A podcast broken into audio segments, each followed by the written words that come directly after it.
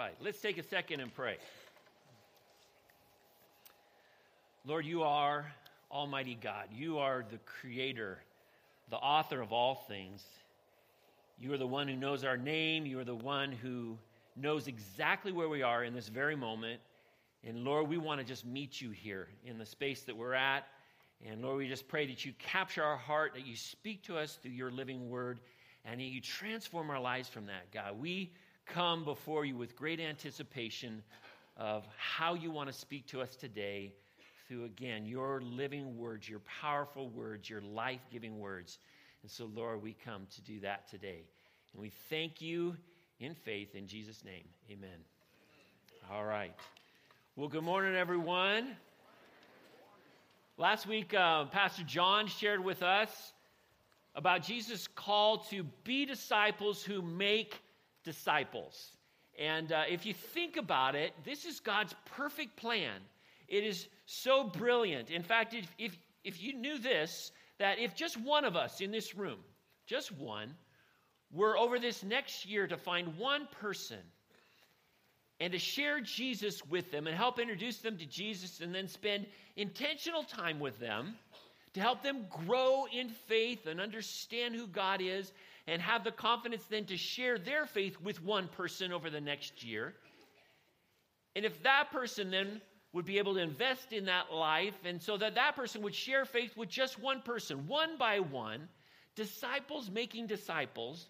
Did you know that in just 34 years, every single man, woman, and child on earth could know Jesus Christ and be deeply connected to him? And you know what? In many ways, that's kind of the way that this small group of disciples, way back when, became millions of followers of Jesus today. But before we get ahead of ourselves, I, I want to kind of think about what has the potential to kind of derail this whole process. And that's this question What is a disciple? because here's the deal if what we're duplicating isn't true discipleship, if the original pattern is wrong, then all the duplicates, you know, they get a little wonky. They don't look like the original. You see, in, in Jesus' day, discipleship was not new. It wasn't a new concept. It, it came about after the destruction of the, the temple in Jerusalem in AD 70. And after that, the synagogue became the central place of worship for the Jews. And these synagogues were led by rabbis, and rabbis were people who were experts in the Jewish law, and they could be able to, to read it, understand it, and explain it, and apply it to others. And so, if a person became really adept at the law, what they would do is they'd find themselves a rabbi and they'd ask to be the rabbi's disciple. And from that moment on, the disciple would, would attach their life to the rabbi. And they begin to learn and observe and imitate the rabbi and become like the rabbi in their thoughts and in their actions and in their character. Like they were little rabbis with training wheels. Now, although Jesus, he chose his own disciples, he followed the same process of development. You see, he spent time with them, he interacted, he trained them, and they would watch him in the way they, he, Jesus would interact with God and with others. And they began to assimilate his character. And then Jesus' disciples found other people and made disciples of them to follow Jesus in the same ways in community, under the guidance of God's word through the power of the Holy Spirit, connecting life to life with Jesus. And this is how people grew and transformed their lives. Now, today, you know, we all know that we kind of live in a, in a culture of quick fixes. And so we have to be really careful that we don't short circuit this whole process in order to microwave faith, you know, where we just make it something that really isn't a full meal. You know, see, these days, discipleship often in, in people's minds is sort of like a second level of Christianity, kind of like a, a next step. And to be a Christian then is just sort of just, you, you believe the right things about Jesus, you pray a prayer, and then you go to heaven, right? Well, you know, this isn't necessarily wrong. It's not incorrect, it's just entirely incomplete. you see, because salvation isn't just about believing things. And it's not just about having our sins forgiven and going to heaven. Our profession of faith is just the doorway to begin into what Jesus really wants and desires for us. And that's for us to become like him, to have new life in him. And so that's what we're going to talk about today. Is becoming like Jesus through a new life in him. Because religious belief in itself, it just doesn't have the power to change us. But life in Jesus can and will change us. We're going to look at a key passage that the Apostle Paul wrote to disciples in the city of Colossae. It's a key passage that helps them to understand how they can become like Jesus. And so, if you've got a Bible, you can turn it to Colossians chapter 3. And if you don't have a Bible, don't worry. The, the verses will be up here on the screen and you can follow along. Uh, I just want to encourage you, you know, if you actually don't own a Bible, you can grab one from the lobby, you can take it home with you and bring it here. And also, I want to encourage you, why don't you go ahead and take your notes out, and we're going to start with our first point, which is this. Our first point is to pursue life in Jesus. Pursue life in Jesus. You see, when we come to true, authentic faith in Christ and trust in Him for salvation, something remarkable happens more than we appreciate.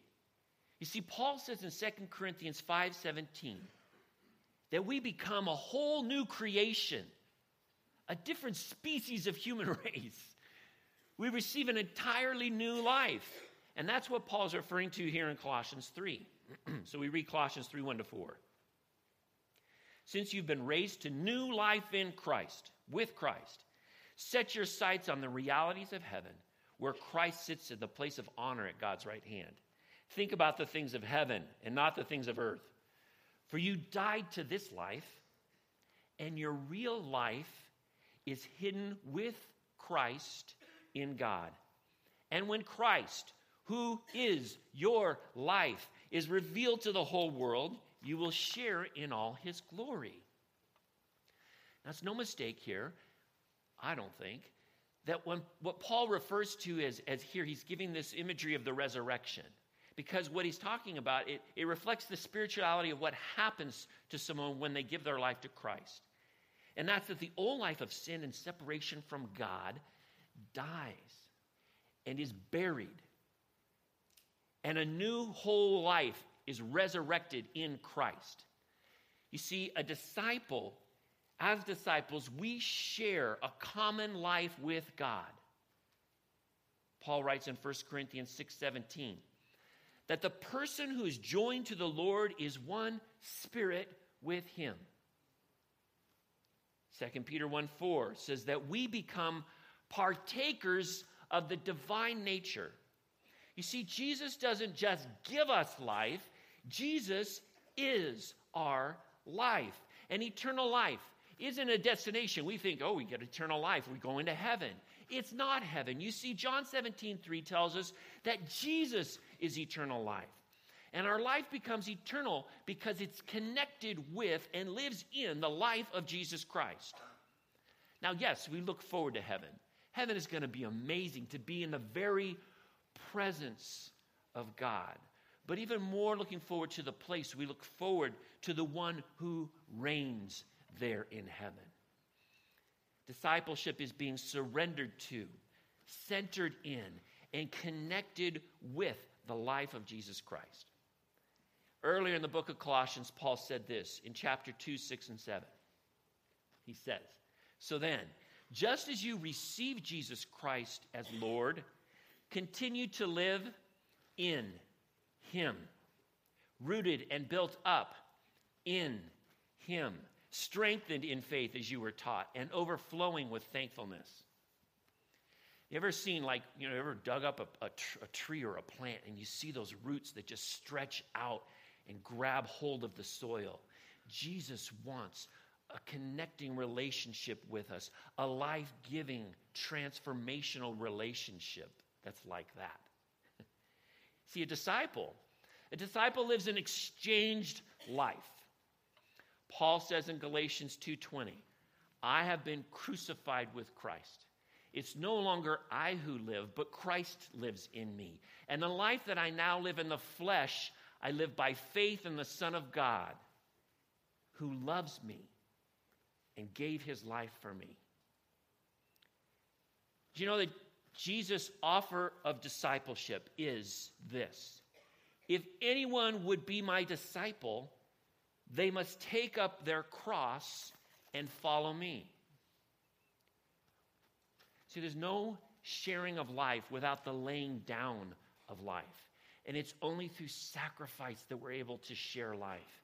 Jesus poured out his entire life with us, forgiving our sin, infusing his life into us. And his sacrifice, it reveals the deepest reality about God that true life, true love, is sacrificial. We enter into life with God by dying to self. True life is a matter of exchange. My life for yours, your life for mine. It's the sacrificial exchange that in that, in that community that we experience community with God and with one another. See, our life with Christ is a shared life. we live in and through Jesus, and we give our life to one another.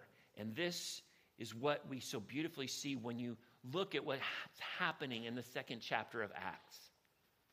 Now, I don't know if you knew this, but vampire bats do this well. It's true. See, vampire bats will regurgitate blood to share with an unlucky or sick roost mate who can't find a meal, sometimes even to their full demise. You see, they take care of one another because it really sucks when you can't eat.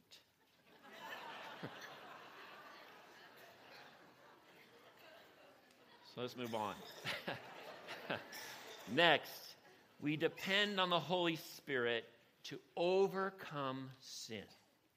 We depend on the Holy Spirit to overcome sin.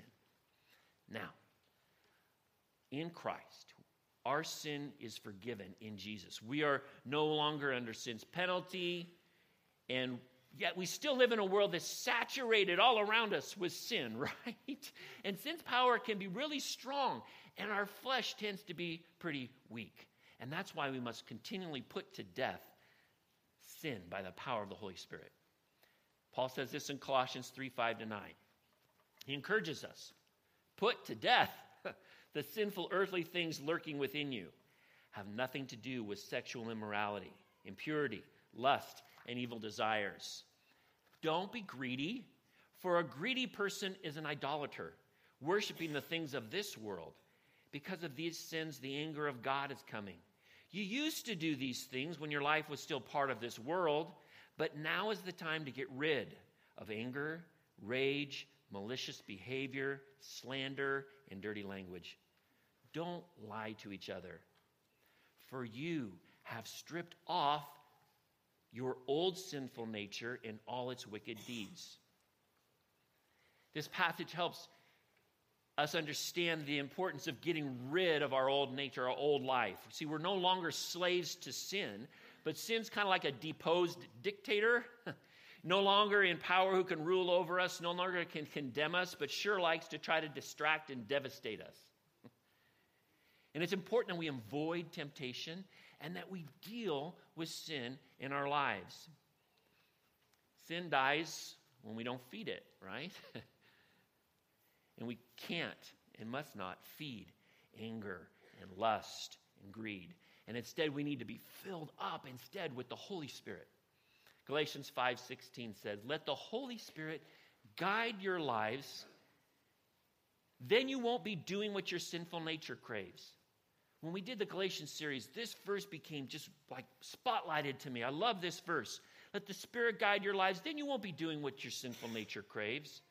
See, when we purposely walk in the Spirit and allow the Holy Spirit to lead and guide our life, control it, we experience victory over sin. Now, many of you, you may remember the song came out a few years back called Jesus Take the Wheel by Carrie Underwood. You remember that? so, right now, my daughter Brooke, she's learning how to drive. And so I find myself in situations where I am letting her take the wheel of control of our car. Now, as a person that struggles with control issues, this is somewhat challenging for me, to say the least. but that's the picture here, you see, is allowing the Holy Spirit to take the wheel of our life and drive us on the path toward transformation. We see in our own flesh, in our own ability apart from God, we draw on our own resources and we think and we act and relate for our own glory and in our own power. And the result is the things that we just read a moment ago a whole tangled web of hurt and regret. But when we give the Holy Spirit control, He distributes God's grace to us. The Spirit is a conduit of God's grace to our life that moves and directs our hearts towards God's will and God's glory. And so when we walk in the Spirit, you know, it's not just sort of this concept of let go and let God. we hear that, right? But see, walking in the Spirit's an act of faith. It's an act of faith. It's inviting the Spirit to fill us, to lead us. And then we go with the Spirit, move forward with Him. And so, when we read our Bible, I don't know if you've ever noticed this, but it says that the Holy Spirit helps us when we pray.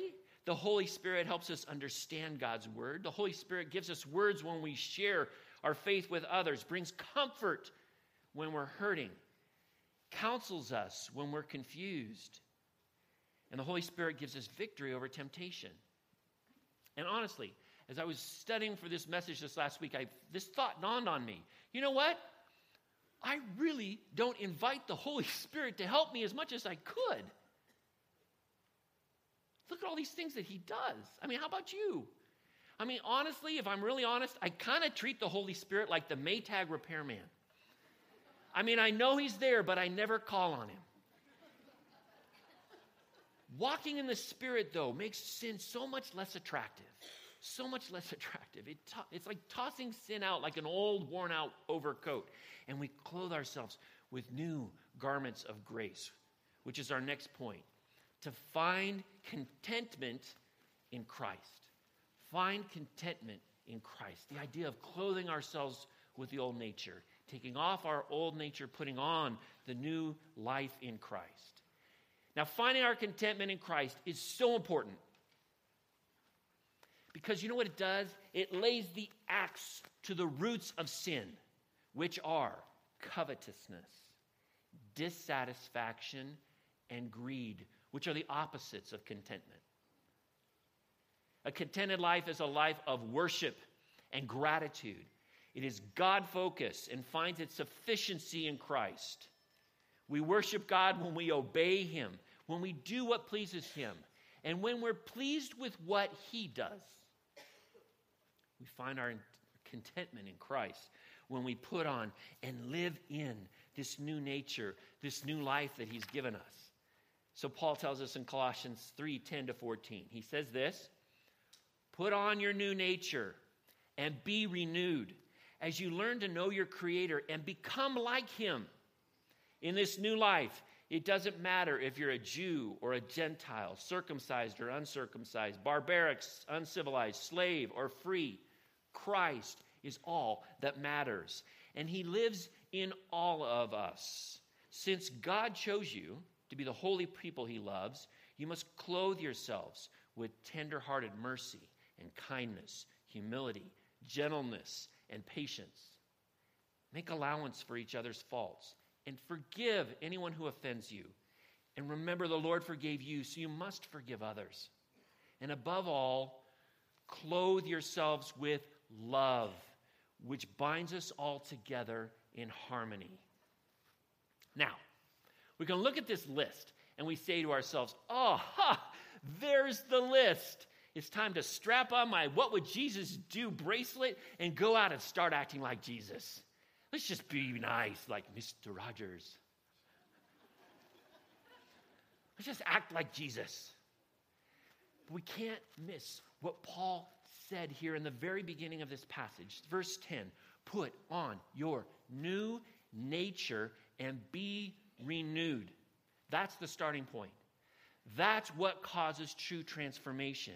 You see, I don't know about you, but I'm just not that great at acting like Jesus. I mean, I can pull it off for a little while, honestly. You know, I can try my best. I, I, will do my best. I just try to be nice and be a good person, be a good boy. But honestly, when times come that are trying and trials and where I, I'm pressed and overwhelmed, when I'm squeezed, what comes out of me is not so Jesus like. You see, instead of just trying to obey, we need to find a way to become a person who does easily and routinely what Jesus would do if he were living his life as us. And that only comes through a process of inner transformation, a transformation that involves our whole being, our heart, our mind, our strength, our body, and our relationships. That's how we worship God with all of our whole being. So let's start and begin with the heart. Let the peace of Christ rule your heart. See, if we're aiming for life change, we really need to shoot for the heart because the heart is the center, it's the core of who we are. Good and evil come from the heart because the heart is the center of determination, it's the decision maker, and it's the determinator and the, and the director of our actions. The will or heart is where life change must start. So I want to share with you a few things that actually I learned from the writings of Dallas Willard. Dallas Willard contends that an important part of our spiritual transformation, you see, is the maturing of our heart or will in Christ. See, Dallas refers to these different stages of maturity of our will. And the first stage he calls the impulsive will. And it's what you imagine it's impulsive. It sees and is directed by things that are attractive and desired. We see it, we want it. It's like the will of a young child or the brat Veruca Salt from Willy Wonka. You remember her? You know, she saw the golden goose and she wanted it. So what did she say to her father? I want it now, Daddy. I want it now. and I think there's a little bit of a bad egg in all of us, right? We recognize this. And then Dallas says that there is the reflective will. And again, this is a picture of a will that can reflect on a bigger picture and kind of see the overall picture of and choose things that are good for us in the long run, you know, rather than just what's right in front of us. But even our reflective will, sometimes we measure, you know, what's good, what's bad, and we know it's not good for us, but we end up making the wrong choice anyway. But see, when we bring our will and we submit it to the life of Christ, and we're instructed by God's word through the Holy Spirit, surrounded by the community of other believers in faith, well, transformation begins to take hold in our life. Paul tells us this in Colossians 3:15. He says, "And let the peace that comes from Christ rule in your hearts. For as members of one body, you are called to live in peace and always be thankful." So what's peace? I mean, really, what is peace? It's a lack of conflict, right? A lack of attack, a lack of resistance. It's unity, harmony, and flowers. The peace of Christ comes from a lack of conflict or resistance of our will against Christ's will. Peace comes from Christ's rule in us. And the further that we graft ourselves into this connection, you see. Dallas says that our will can mature to what he calls an embodied will. An embodied will is where Christ's will has sunk deep into our body so deeply that we automatically do Christ's will. And that's how our body works, right? I mean, our whole body, it, it runs our life from choices that we formed from our will that are positioned in our body. And the more we train our body to rely and our will to rely on the life of Christ within us, you see, then Christ's will becomes embodied in us. And that's what comes out of us are the words and deeds of Jesus. And that leads us to our mind. Let the word of Christ shape your mind. The word of Christ is the revelation that Jesus brought to us, the Bible. God's living word. Romans 12, 2 says, Be transformed by the renewing of your mind. God's word transforms our mind, our thoughts, which therefore transforms our actions. Listen to what he says in Colossians 3:16. Let the message about Christ, the word of Christ, in all its riches fill your lives. Teach and counsel each other with all the wisdom he gives. Sing psalms and hymns and spiritual songs to God with thankful hearts. You see, we really need to fill our mind with God's word like we fill a bucket full of holes. You know, we just can keep filling it because it leaks. Filling our mind with God's word reminds us of what is good and honorable and pure and praiseworthy. Paul tells us in 2 Timothy 3:16 that all scripture is God breathed. And it's profitable, profitable for teaching, for reproof, for correction, for training in righteousness, so that we would be equipped for every good work. God breathed, the word is. The word is God's breath. It's life that gives life. And just as God breathed into the first man, God's word breathes life into our spirit. Jesus said this in John 6 63. Jesus said, It is the spirit who gives life. The flesh profits nothing. The words which I have spoken to you are spirit and life. See, Jesus' words are linked to the Spirit. And this isn't the only place in Scripture where it links the Holy Spirit and the words of the Bible. Ephesians 6:17 says that the sword of the spirit is what? The word of God. Ephesians 5:18 it connects that being filled with the spirit with this passage of letting the message of Christ richly fill your lives. And just as breath, right, is necessary for our physical bodies, in the same way the Holy Spirit infuses life into us through the Word of God. And so when we come to the Bible, you see, we're just not going there to learn to read information, to get more information, but to connect our spirit with the Spirit of God and to receive spiritual life. The life that refreshes us and enlivens us, feeds us, and causes us to grow.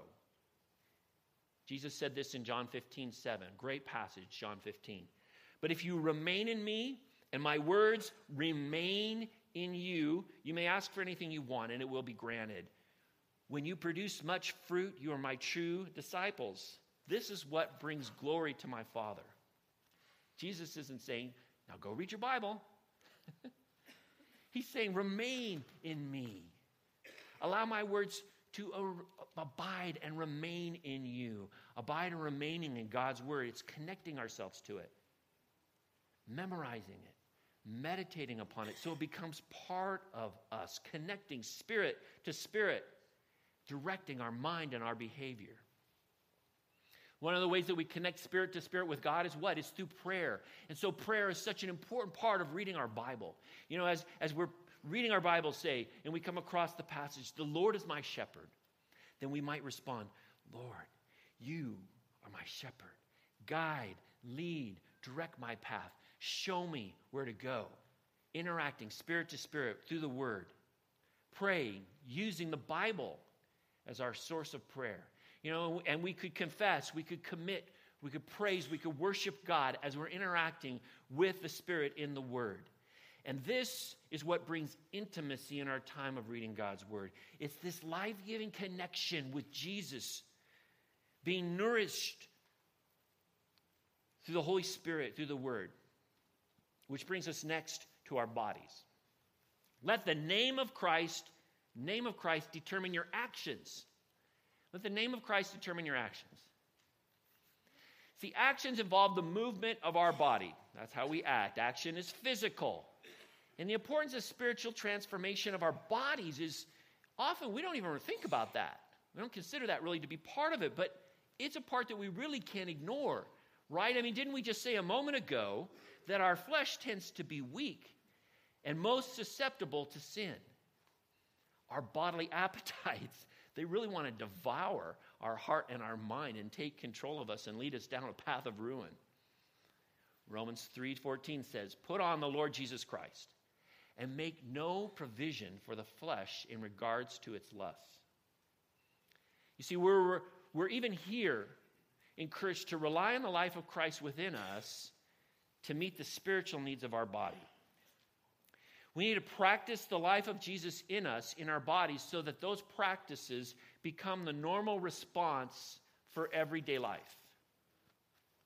And this is, you know, really done best through spiritual disciplines.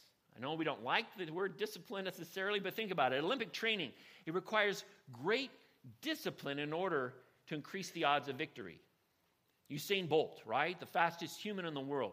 He did not become that by sitting in a park. Spiritual disciplines can help train us for spiritual victory. Now, there are two types of different spiritual disciplines. One is disciplines of abstinence, where we abstain or withdraw from things in order to deepen our need and longing for God and our dependence upon God. And then there are also many different spiritual disciplines of engagement, which practices that help engage our heart and soul with God's sustaining grace. And they see how they work together, where we replace the bad with the goodness of Christ's presence. And so let me give you an example. Say that you want to become a person that uh, joyfully blesses others even when we're wronged. Sounds like a really good thing, not always easy to do, right? Or let me give you another example. Say we're driving down to Roseville in our car, and suddenly someone cuts us off rudely, almost drives us off the road. I want you to picture what your response would be. we need to train ourselves to have a more godly response, right? Especially if you have a Twin Cities bumper sticker on the back of your car. That'd be good. so, this can involve spiritual disciplines of abstinence, like spending time alone with God in silence, in solitude, so that we learn in our body to release control of outcomes. It might also involve something like fasting, where we learn to depend on God's provision. And then we could also add spiritual disciplines of engagement, like physical acts of service or worship or meditating on God's word out loud. So our mouth and our ears can be filled with the presence of Christ. And you see, over time, just like any training, right? Isn't this the way it works? That what feels unnatural and difficult in the beginning suddenly becomes more natural and automatic as we engage with the Holy Spirit in these disciplines of grace. The next time we're faced with a situation like this, our body is conditioned for a whole different Christ like response. That is grace in action. Colossians 17a says, And whatever you do, whatever you do or say, do it as a representative of Jesus Christ. Now, has ever, this ever seemed completely unattainable to you? I mean, it has to me. Yet, as we engage in spiritual disciplines and allow Jesus to work in our body, can you see a window of hope maybe that's been opened up here?